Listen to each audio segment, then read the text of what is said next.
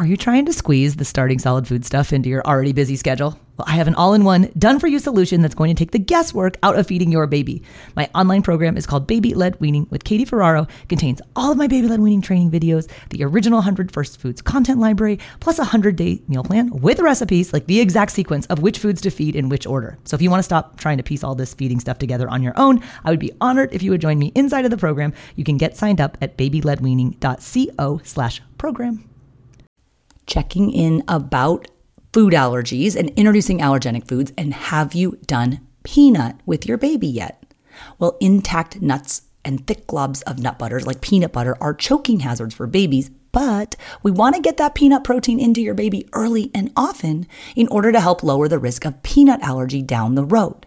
My absolute favorite way to introduce peanuts for babies is using the Puffworks Baby Peanut Puffs. So when you hear puffs, like you're probably like, oh, those starchy little puff things. Like, no, no, no. Not the little ones that earlier eaters can't pick up. Those kind of crappy puffs from the store that have added sugar and refined grains and lots of salt. Uh uh The Puffworks baby peanut puffs have no added sugar. They have just a smidge of sodium for preservatives, and they are the perfect size for baby led weaning. They're about the size of your adult pinky finger. So you can baby can pick them up, self feed them, but they're so soft that they dissolve in your baby's mouth so you can introduce these peanut puffs even before your baby has teeth. Puffworks also makes a baby almond puff for the safe introduction of a separate allergenic food category that's tree nuts. And now, finally, Puffworks put out a combo case. So it's half baby peanut and half baby almond. So if you want to grab one case, then you can knock out two new allergenic foods. We do these on different days though. These are just the no stress, low mess way to get peanut and tree nut out of the way. So you can get 15% off everything at puffworks.com when you use the affiliate discount code BLWPOD. That's a new code. It's BLWPOD. Use that sucker at checkout at puffworks.com and get peanut and tree nut safely out of the way. I really enjoyed watching your kids with the baby led weaning because it is funny how many textures they can handle. The first time you gave somebody cooked broccoli, and I was like, You're going to let that baby eat cooked broccoli? And they're shoving it in their mouth. But I was pretty impressed. Hey there, I'm Katie Ferraro, registered dietitian, college nutrition professor, and mom of seven specializing in baby led weaning. Here on the Baby Led Weaning Made Easy podcast, I help you strip out all of the noise and nonsense about feeding leaving you with the confidence and knowledge you need to give your baby a safe start to solid foods using baby led weaning.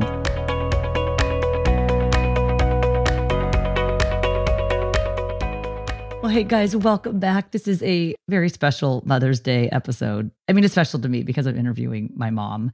And my mom is a piece of work. She consented to this, by the way. She's a registered dietitian mom of six. I'm her oldest. Not a huge fan of baby led weaning for a very long time. So when you guys write to me and you're like, my mom doesn't like baby led weaning, I'm like, I feel you. But I wanted to bring her on the podcast because she's notorious. Like back in the day, she would say, but I spoon fed all of you guys and you turned out fine. And we did. It's not the end of the world if you do spoon feeding. Obviously, millions and millions of babies over the generations have lived to talk about it. But I wanted to have a conversation with my mom about what she thinks about baby led weaning now because she has 20 grandkids. So between me and my five siblings, we have 20 kids together, half of whom, 10, have done baby led weaning. We're not comparing them to the half who haven't. I just want to get her take like now a little bit farther down the road. What does she think about baby led weaning? Is it something she would recommend?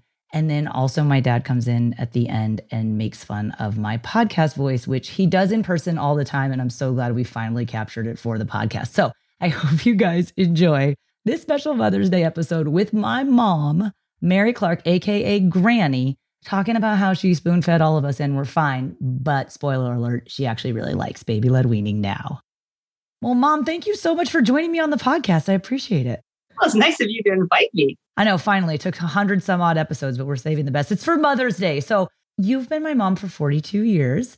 And back in 1978, when I was born, what was it like when you were feeding your oldest baby solid food for the first time? Like, take us back there. So, you're right. You're my first baby. I was scared, but I was also very excited because people told me that once you start feeding your baby solid food, the baby will sleep better during the night. And to me, that was a big plus. I actually can't remember whether that worked or not.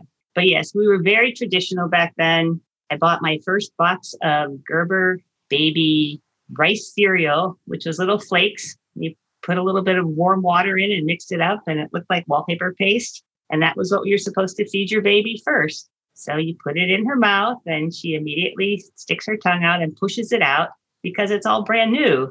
But after a while, she gets it. Then you move on to oatmeal and then to little jars of carrots and peas. The worst thing about it, I remember it being very expensive because at that point I breastfed the babies till they were six months old. But from six to 12 months, I was buying diapers, formula, and baby food.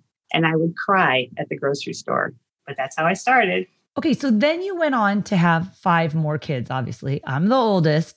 And a lot of parents will say, like, as they progress with having more kids, they kind of get less vigilant or freaked out or scared about feeding. Like, can you remember if your approach to feeding your babies changed over the years, moving from one to six? Like with Frankie, your youngest, like, did you just like let him eat whatever? What changed? Yeah, I, think it probably changed. First of all, when by the time you have your sixth kid, and by the way, I had my children one at a time, like normal people.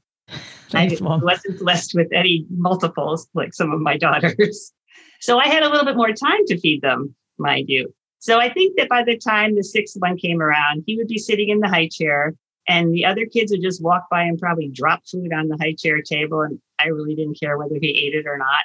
And he probably picked up food off the floor maybe and ate it. So it got a little bit messier. And yeah, I think you're right. It wasn't nearly as strict. I didn't spoon feed everything after a while. Okay, so you're a dietitian, which is why I became a dietitian, and you work with older folks in long term care in nursing homes. So my mom has a business where she's a consultant dietitian in long term care. And I used to work with you a little bit before I got into infant feeding. And now that I've been doing this for so long, I really remember how many similarities there are between the opposite ends of the lifespan when it comes to feeding. So could you share maybe how feeding babies is actually kind of like feeding old people? No, it really is. From the old people standpoint, though, when it comes to feeding, it's all about dignity. You know, the last thing you want to do is spoon feed. You want to make them as as independent as possible, which is what you're doing with your babies as well. It's not so much a dignity issue, it's just a learning issue at that point. But with the older folks, it's the same kind of thing. They need to have their motor skills to be able to get the spoon to their mouth without making a mess. A lot of older folks don't like wearing a bib or any kind of a clothing covering. I know a lot of babies rip their bibs off as soon as you put them on. The older folks really do try not to be messy. Now, I don't think babies try not to be messy, but yes, there is a lot of similarities. You have to watch how they swallow, that they're sitting up straight, all the same things that you do with a baby. I always think about it when the like the teeth thing comes into play. Like I remember walking into a resident's room and their dentures would be in the glass on their bedside table and they don't have teeth and yet they can still eat a variety of different textures and parents worry about that babies don't need teeth to start solid foods they can actually eat pretty well like their gums are pretty strong oh no that's amazing i have seen people gum steaks pork chops it's amazing and some actually some people who have dentures if they don't fit, then they're painful. So it's a lot easier for them to take it out. But yes, absolutely. You can gum food pretty well. I think another similarity between the opposite ends of the lifespan, too, is that babies as well as older folks can get most of the nutrients they need from foods and they don't need supplements. Like obviously there are cases where, you know, you would have a diagnosed nutrient deficiency, but in so much of just like the lay media, you hear like, oh, you need to have this supplement and that supplement because you're old or because you're a baby. But we're both pretty much big advocates for a food first approach to getting nutrition, even if it's old people or young people, right? Yeah, oh, absolutely. So, actually, in a facility, in a nursing home, the older folks are actually at an advantage because the meals are served to them. So, they're served a well balanced meal. Older folks who are at home who decided they're tired of cooking, they just grab anything that they can find and so, and Ensure is probably easier than making themselves a sandwich or cooking something for their meal. So, yeah, actually, food is, we always go food first. Absolutely. This episode is brought to you by BetterHelp. If you've been thinking about giving therapy a try, BetterHelp is a great option. It's a convenient, flexible, affordable, and entirely online experience. All you do is just fill out a brief questionnaire to get matched with a licensed therapist, and you can also switch therapists at any time for no additional charge.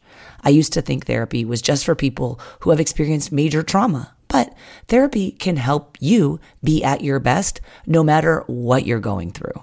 So, whether it's to learn new positive coping skills, set more realistic boundaries, or just show up as a better version of yourself, BetterHelp is here to help. Therapy can help you find what matters to you so that you can do more of it if you want to live a more empowered life, therapy can help you get there and BetterHelp can help you. Visit betterhelp.com slash weaning today to get 10% off your first month. That's betterhelp, H-E-L-P dot com slash weaning and get 10% off your first month. And I think supplements like Ensure or Boost, like they are supplements. They can be part of the diet, but just like purees go, like you cannot live on purees alone. That's a one texture for babies to master. Like a liquid supplement is just a part of the diet. We need to have a variety of foods and textures at, you know, all aspects of the lifespan, including babies. So there are a lot of similarities there between old people and between babies for sure. I've really enjoyed watching your kids with the baby led weaning because it is funny how many textures they can handle. The first time you gave uh, somebody a bunch of broccoli, cooked broccoli, remember on the blanket out in the backyard? And I was like, you're going to let that baby eat cooked broccoli and they're shoving it in their mouth and gagging. But I was pretty impressed. I remember you actually, so I was doing baby led weaning with the quadruplets, and I remember you being like, I mean, this is fine and it's cute, but you were kind of scoffing at it a little bit. Like, you know, they eventually need to learn how to eat with spoons, and and they do what they feed themselves.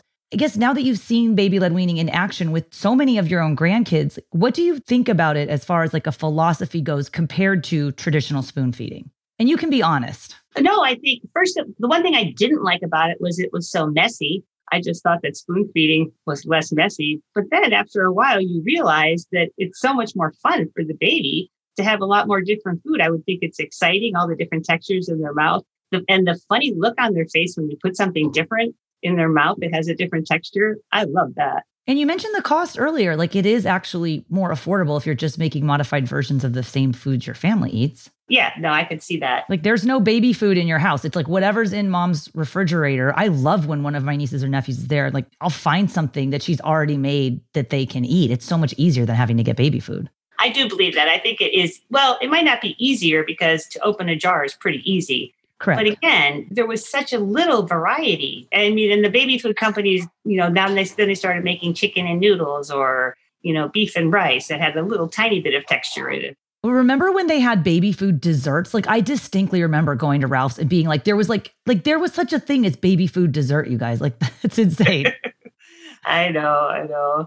I wonder how much baby food they actually sell now. Well, it's all pouches, right? Because there's this notion. First of all, some parents are paying between three and four dollars for one pouch, and they offer three of those a day. So do the math on that. That's twelve dollars a day times 30 days in a month. And by the way, three pouches a day is not nutritionally adequate for babies. You're spending north of $350 for something you absolutely don't need. You could just be putting that money towards making real food that everyone else in your family could eat. So I would argue that, especially with the direction of pouches, because of the perception of the convenience, that the prices have gone up, the cost has gone up, it's even more affordable to do baby led weaning today. Well, when we were feeding our babies pureed food, if you wanted to be very organic, you could take your own vegetables and puree them and put them in a little cupcake tin and freeze them and it goes on and on and on. I remember you had a banana masher. Like who needs a banana? Who can't just use the back of a fork to mash a banana? Like you had a thing with the rotary thing on the top, remember, to grind up a banana into puree? It was probably a gift.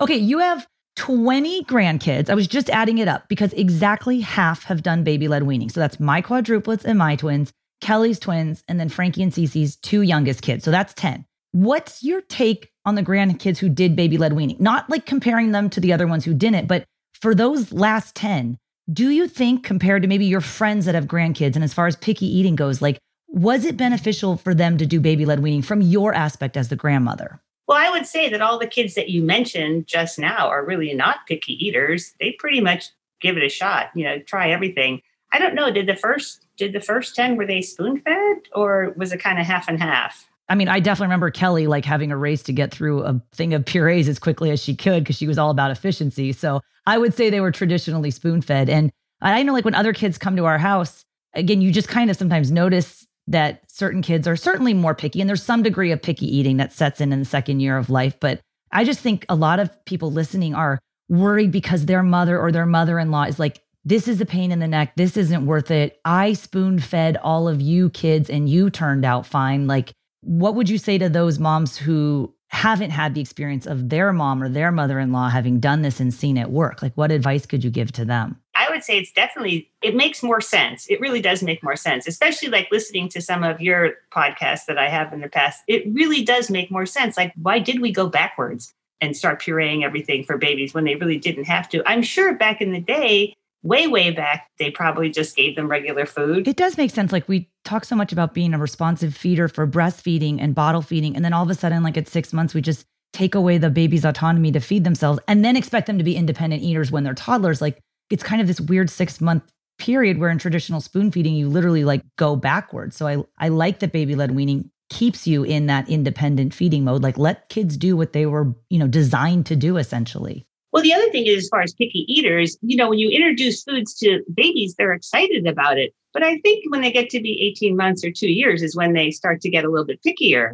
Don't you think? Absolutely. And the the more foods they've seen early on in that flavor window where they'll like and accept a lot of foods, the more likely they are to continue those. Because those 10 grandkids, they've all tried 100 different foods by the, the time they turn one. And if you compare that to traditional spoon feeding, traditional spoon feeding babies have only had 10 or 15 foods if you lose those 10 or 15 foods to picky eating, you're totally up a creek. That becomes like such a hard child to feed. But a kid that has 100 foods under their belt, when you take 10 or 15 away, it really doesn't make that big of a deal. There's still something in your fridge that I can find to feed that baby. No, I think if I, yeah, you're right. If I was having babies now, I would do the baby led weaning because I do believe that it's easier and it's better. Hey, it's Ryan Reynolds, and I'm here with Keith, co star of my upcoming film, If, only in theaters, May 17th. Do you want to tell people the big news?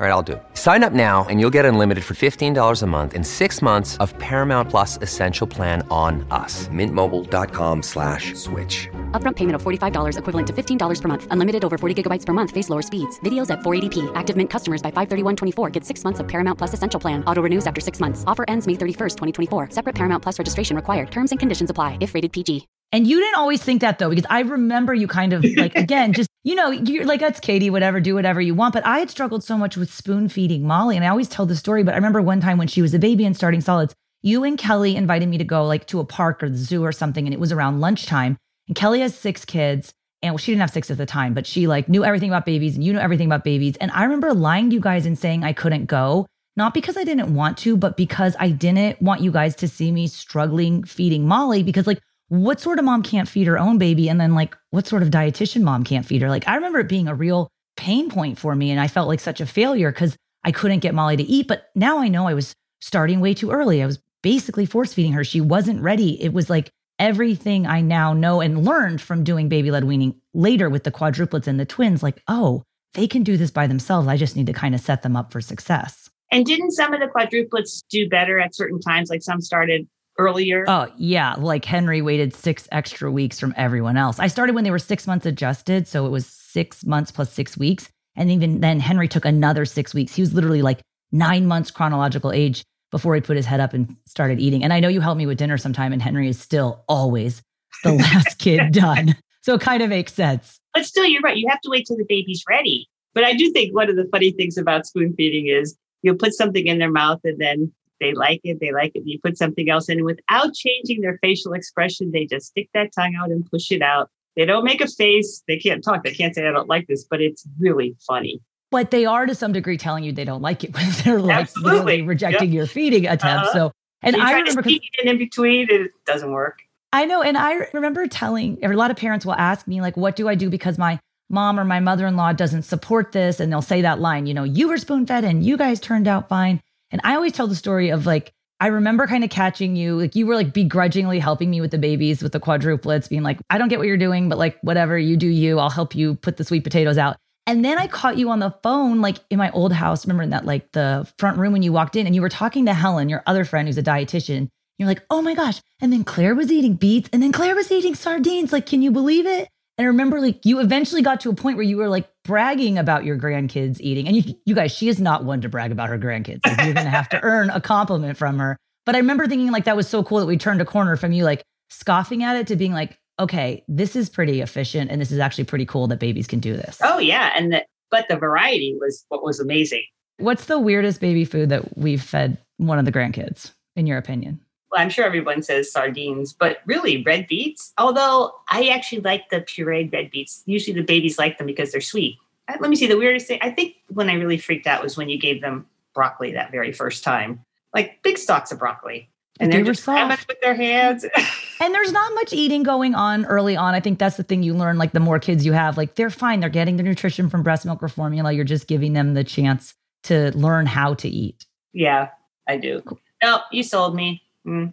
Okay, it was really brief. And I have to tell you guys a funny story because my mom and my dad, I go to their house every Monday for dinner. They're very gracious, invite me over with all of my seven kids. A lot of times my husband's traveling. But sometimes after a glass or two of wine, my dad will make fun of my podcast voice. And I've mentioned it before. And you said that you've listened to a few episodes, but I know you're lying. I know it's only when like another podcast you're listening to ends and it accidentally starts my podcast. Do you end up listening? Is that true? No, I actually on purpose tuned into two or three on purpose. Oh, it's cool. Mom, there's been like 130, but I'm glad you've got two or three of them. I don't have any babies. She does tell her dietetic interns and all the nurses that she works with about baby led weaning, which is cool. Yes, I do. hmm Well, thanks so much for doing this, Mom. I really appreciate it. And please keep inviting me over for dinner every Monday night. I love you. Okay, honey. Bye bye. Oh, you wanted to do your fake Yeah. imitation of Katie's podcast voice? No, I don't know how to do it. Dad, I, I, Dad, do we? Hi, this is Katie. No, uh, can you hear me? Yeah. So you're talking about when you speak funny on your podcast, and it's so obvious sometimes that it is absolutely you. That's not how I really talk. No, you're just very animated. That's a good way to put it. I'm very animated in real life. I just yell a lot more when I'm not on my podcast. That's what my kids say. So your podcast voice is the voice where you don't yell. So that's nice that they noticed. When she interviewed that, go back and listen to your interview of the of the, the queen of all that stuff. The one who started it. Oh, Gill Rapley, the two part interview, episodes 100 and 102. That's the one I listened to. No, at the That was- beginning, when you first came Wait, out. that's the beginning. best one. Yeah, yeah, well, And you still didn't like it?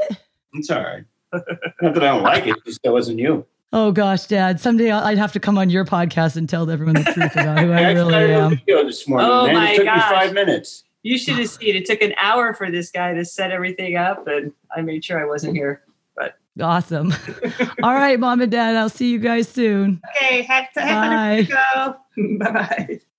Well, I hope you guys enjoyed that episode with my mom and then my dad who joined up at the end. My dad cannot stand if he's not the center of attention. So he's like, I want to be on the podcast. But my mom is Granny, my dad is Papa John. And there's nowhere where you can go to find their resources online because they're not on the internet. They literally don't even know what Instagram is, which I love. And even getting my mom to do an interview was kind of a technological nightmare. But thanks for sticking around. It's just a little insight into my life. Happy Mother's Day to all of you out there. You guys are doing a great job, even if your own mom tells you you were spoon fed and you're just fine. You are just fine. Happy Mother's Day and thanks for listening.